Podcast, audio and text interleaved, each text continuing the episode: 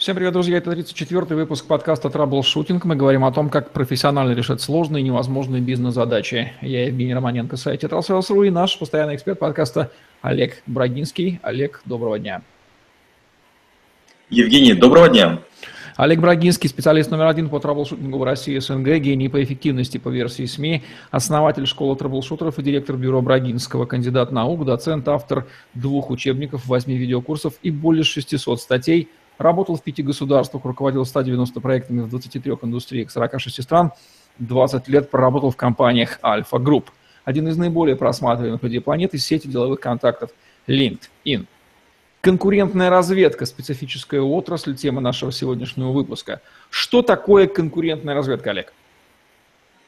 Конкурентная разведка – это такой красивый термин, и многие ожидают, что сейчас какие-то будут такие невероятные вещи звучать. Нет.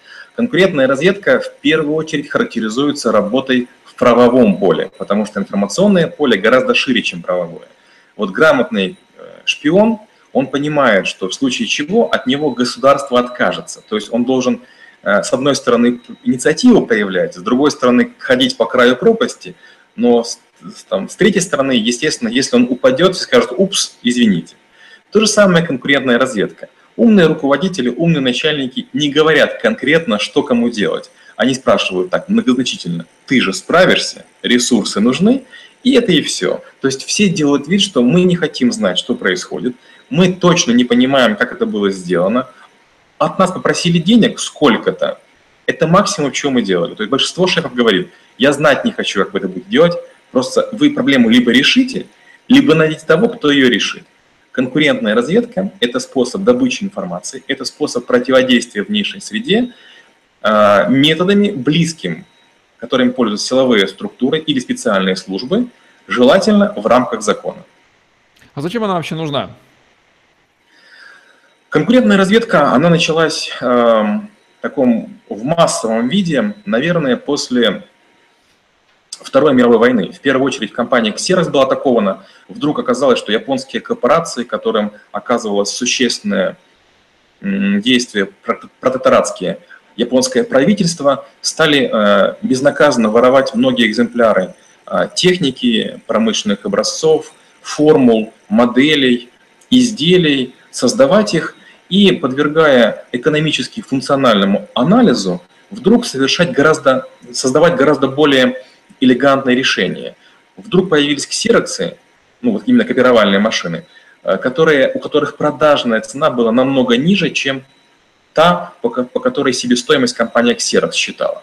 Это именно потому, что японцы предприняли специальные, специальные усилия.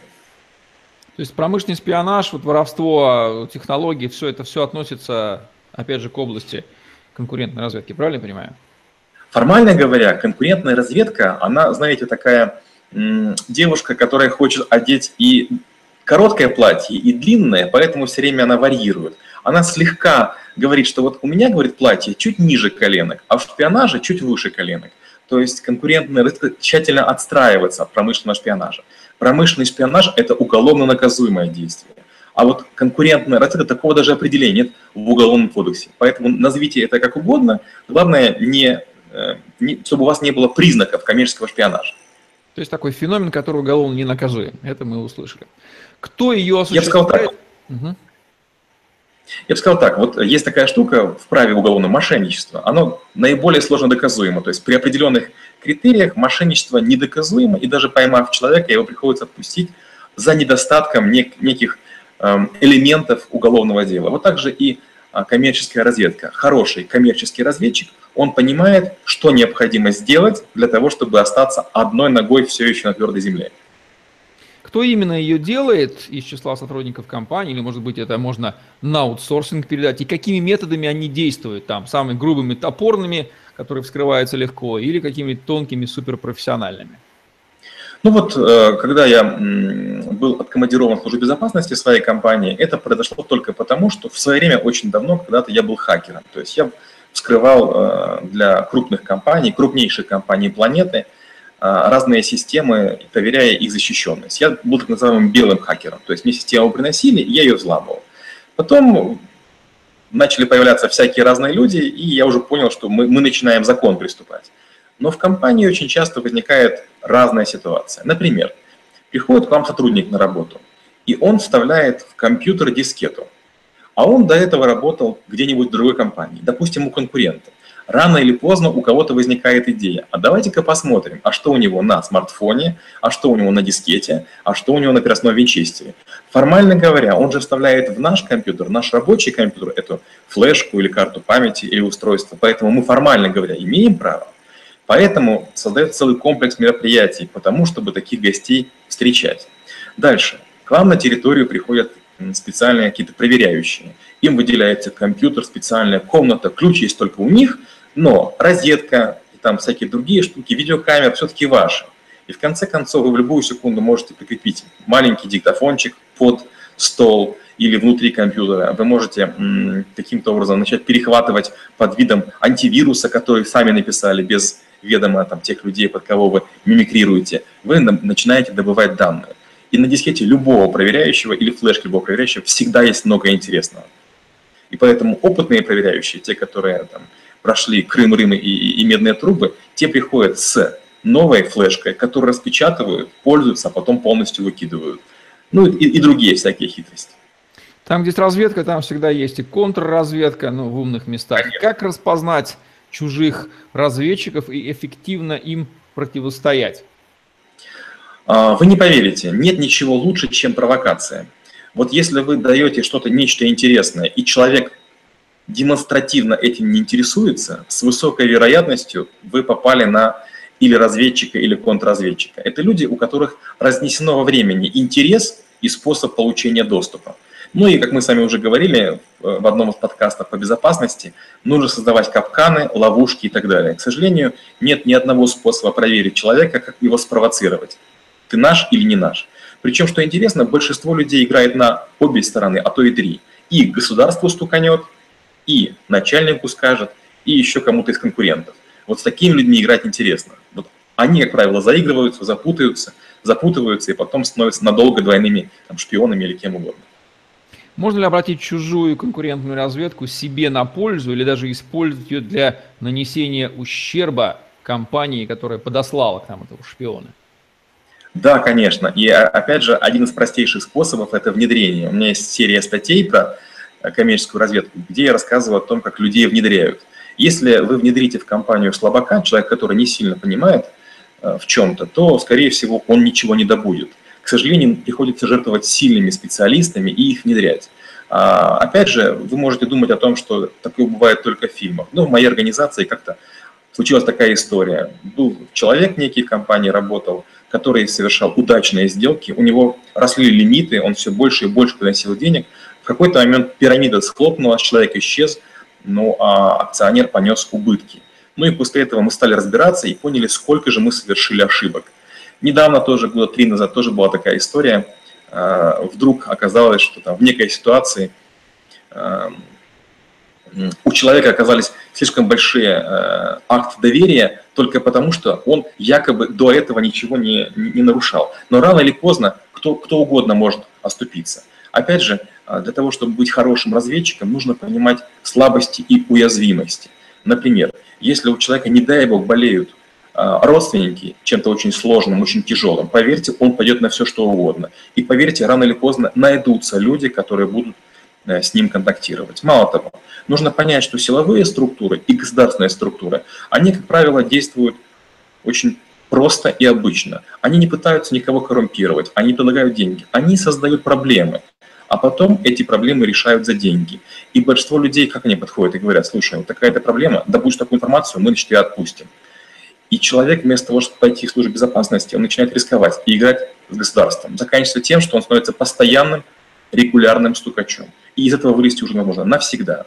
На него заводятся там специальные материалы, он уже там получает кличку, с ним работают, с ним встречаются. Это болото, из которого не вылезть. То есть вербовка – это тоже способ такого насильного создания разведчика, да, который будет работать на свою сторону. Это вполне возможно не только в отношении государств, да, но в отношении компаний – я скажу так, три месяца, вернее, три года хватает для того, чтобы завербовать примерно 100 человек, то есть вы вербуете примерно 70% лучших специалистов вашего рынка. А, Провал – это неотъемлемая часть работы любого разведчика, знаем, знаем по шпионским фильмам. Что способно привести разведчика к провалу, конкурентного разведчика? В первую очередь это э, неприятное совпадение, когда в одном месте происходит или разговор, и чье-то соседство, или получение денег и передача товара. Обычно разведчики не, не, не сжигаются, не палятся в момент получения информации или денег, или какого-то ценного ресурса. Они обычно что называется, палятся в момент передачи его. А, обычно разведчика палят его контактеры. Вот, например, э, опять же, чему меня научили мои шефья, они говорили, никогда не фиксируй, где, кто, когда и с кем встречался. Лучше ты забудешь или перепутаешь, чем поставишь своих агентов. Никогда не давай никому ни телефон, ни имя, вообще ничего.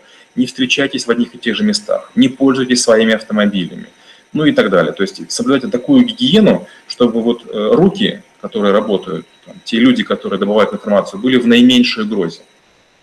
Насколько арсенал конкурентных разведчиков близок к тому, что мы знаем из, из шпионских фильмов, историй? Я бы сказал так, что фильмы часто зрелищные, часто показывают всякие такие невероятные красивые вещи, но там невероятная показана глупость. Например, способ открытия файла, защищенного там Microsoft Office или PDF, занимает ну, у меня там треть секунды. То есть никаких программ не запускается, там никакие проценты не тикают. Я просто вхожу, я знаю блоки информации, которые защищают. Я даже не подбираю пароль, я просто ставлю некий, некий блок стандартного кода, который отменяет проверку. То есть пароль остается, все остается. Я могу прочесть содержимое, потом его дать. И что самое важное, а, файловая система даже не определит, что была попытка, попытка доступа. А, если мы говорим про людей, ну вот э, наблюдение за человеком – это уже три листа текста. Если я вижу, как человек поговорил секунд, ну не знаю, 20, это там еще 5 страниц текста. Если я с человеком провел час, я по нему способен написать 30 листов. Это будут маленькие блоки по, по пол листа, где будет о нем многое. я угадаю, что он ест и какие он запахи любит, какие книги читает. Нас хуже всего выдают глаза и речь. Если разведчик провалился, что ему делать, как в этой ситуации с безопасностью, может быть, даже для жизни, выйти из этого положения? Разведчик не может провалиться по очень простой причине. Когда мы, когда мы имеем дело с войнами, настоящими войнами, там возможен захват в плен, пытки, расстрел. Тут нет, мы имеем дело с коммерческими структурами. Ну да, возможно, там какие-то а, серьезные неприятности, но все-таки они редко заканчиваются там или тюрьмой, или расправой, или угрозой. Как правило, разведчику есть что предложить, и разведчик, как правило, сам себя выкупает. Поэтому, к сожалению, разведчик должен иметь много легенд. И главное – это не то, как построить операцию по добыче информации, как по проникновению в здание, по вхождению в доверие, а как потом из этого выйти. И вот легендирование занимает процентов 90. То есть ты же понимаешь, что если ты все сделаешь, ты всего лишь получишь зарплату, в лучшем случае премию. А если не получится, у тебя не будет ни премии, ни зарплаты, ни работы, и у тебя будут враги, которые, как правило, по размеру неизмеримо больше, чем ты. Поэтому спасение утопающих, понятно, чьих рук дело, и вот э, сидишь и думаешь, как же залегендироваться так, чтобы потом все закончилось для тебя хорошо и безобидно. Качество, навыки конкурентного разведчика, где ему вообще учат и учат ли, или это просто нарабатывается в силу жизненного стиля человека, его естественных природных склонностей? В первую очередь, э, таких людей лучше тестировать и отбирать. Научить сложно. Почему? Ну, очень простой пример. Вот мы с вами, с вами делали подкаст о скоронавыках, и я получил много писем, где нас сами хвалят о том, что мы этот подкаст сделали, но я не слышал, чтобы кто-нибудь научился набирать вслепую или начал э, читать быстрее, потому что мы думаем, что раз мы знаем 6 или там 30 упражнений, мы когда-нибудь выучим. То же самое с разведчиком. Причем, что интересно, ко мне чаще приходили девушки, которые говорили, я могу одеться, я могу соблазнить, я могу то. Я говорю, да, это все не важно. Ты -то... Любой может подкрасться к человеку. Ты сможешь потом запомнить 80 листов информации. Вот ты не научишь, ну давай садись хорошо. Вот тебе лист, на котором там столько-то букв там написано. Вот посчитай, сколько там на этом листе букв А маленьких человек сидит и говорит, да нет, тут настоящая работа, давай по-настоящему. Да нет, это есть настоящая работа. То есть а, у меня, допустим, была такая задача, мне нужно было в некую компанию попасть, и я примерно понимал, где находятся документы. Я просмотрел примерно 700 страниц текста, ну и первое там где-то порядка 40 запомнил почти символ в символ. Что там потом моей компании помогло. То есть э, там всякие перестрелки, там погони, вскрытие дверей, да, конечно, бывает, крайне редко, там в одной миллионной доле случаев. Но потом вы вдруг добываетесь до нужного документа, или вам добровольно начинает нелояльный сторонник рассказывать конкурента о чем-нибудь, и вы вдруг понимаете, что вам записать не на что. И вот память гораздо более важная штука, чем все остальное. Поэтому первое – это отбор, второе – это бесконечные тренировки. И совсем не такие, как в фильмах. Вам показывают фотографии, если бы им не назвали, вас током бьют. Да вас не бьют током, вас просто выгоняют и берут следующего. То есть нет времени, чтобы людей учить. Я так подозреваю, что навыки трэблшутера и навыки конкурентного разведчика где-то очень близки между собой. А вот сами трэблшутеры, когда попадают в компанию, насколько часто они испытывают подозрения в том, что они могут являться конкурентными разведчиками, и как они от этих подозрений избавляются, ведь это же мешает им работать. А, вы знаете, такое бывает всегда. Вот уже прошло много времени, я не имею никакого отношения э, к банкам, но тем не менее мне доставляет иногда удовольствие для того, чтобы протестировать себя, зайти в банк, желательно не тот, в котором я работал, и через какое-то время оказаться в кассовой комнате, комнате СОПРа, старшего операционно-кассового работника. Я знаю терминологию, я вижу надписи на документах, я захожу, начинаю вести себя как сотрудник банка, в конце концов, в половине случаев я оказываю в этой комнате. Причем я как это делаю? Я делаю очень, очень простые вещи. Я говорю фамилии, я веду себя спокойно, я одет так, как они ожидают. Я говорю, смотрите, вот у меня в карманах ничего нет. То есть я цитирую части их инструкций, которые одинаковы для всех, потому что они прописаны в Центробанке. Гляньте, вот документов у меня нет. Вот я захожу в Сокрскую, задаю пару вопросов, где у вас рентгенометр, которым проверяются деньги, если у вас размен, если то, все, пятое, десятое, потом спокойно выхожу, формально говоря, я видел святая святых.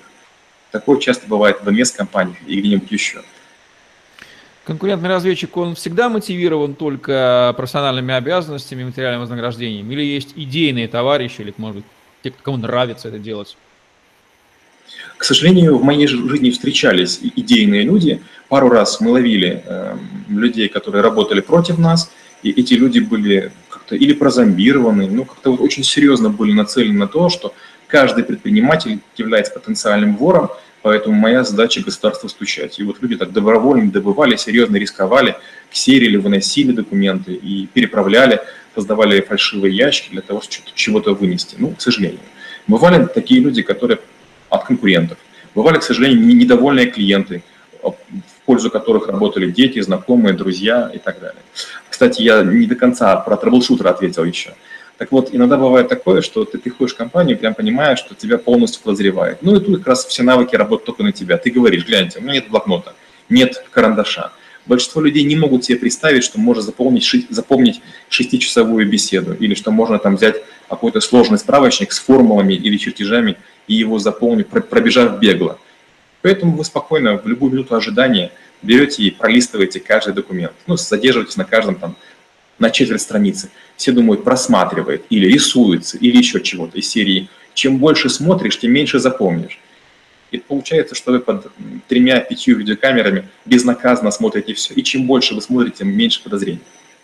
Какой ущерб может нанести конкурентная, успешно проведенная конкурентная разведка а, бизнесу, который подвергся ей? Ну вот сказать, что там какой-то колоссальный ущерб – я, я не могу сказать, но я приведу вот такой пример. Он ходит на уровне байки. А, я не, не ручаюсь за его подлинность, ну и, как правило, когда мы приводим примеры, мы не приводим примеры с нашего рынка. Некая киностудия а, испытывала серьезные финансовые проблемы и не могла продаться. И вдруг появляется человек, который говорит, ну, а я готов вас купить. Идет длинная перепалка, в конце концов человек говорит, вы знаете, я в туалет, потом у меня еще 10 минут есть, после чего я либо плачу вам деньги, они в этом портфеле лежат, и покупаю вашу киностудию, либо уезжаю. Я хочу, чтобы назвали минимальную цену. Он выходит, возвращается, короткая беседа, человек покупает киностудию и улетает. А идея в том, что у него была в, в этом чемодане не только деньги, но и диктофон, и выйдя в туалет, он все слышал. И когда он сказал правильную фразу, минимальная сумма, люди стали говорить, за сколько минимум они компанию могут продать. Как правило, конкурентная разведка не нарушает технологические цепочки, не приводит к явному воровству изделий, потому что, да, вы украли, но потом нужно легализовать то, что вы украли. Поэтому, как правило, это или снижение стоимости компании, или потеря доверия к сотруднику или руководителю, или какие-то существенные перераспределения рынка, но не прямой экономический ущерб. Можно сказать, что конкурентная разведка – это такой элегантный способ получения доступа к информации, которую компания не хотела бы выдавать, избегает это, хотя она есть, существует в головах, но вот э, мы ее просто охраняем, потому что лучше ее не знать никому. Ну, и когда она становится известной, то конкуренты получают э, объективное преимущество там. Конкретный пример. Многие организации не скрывают того, что у них есть две бухгалтерии.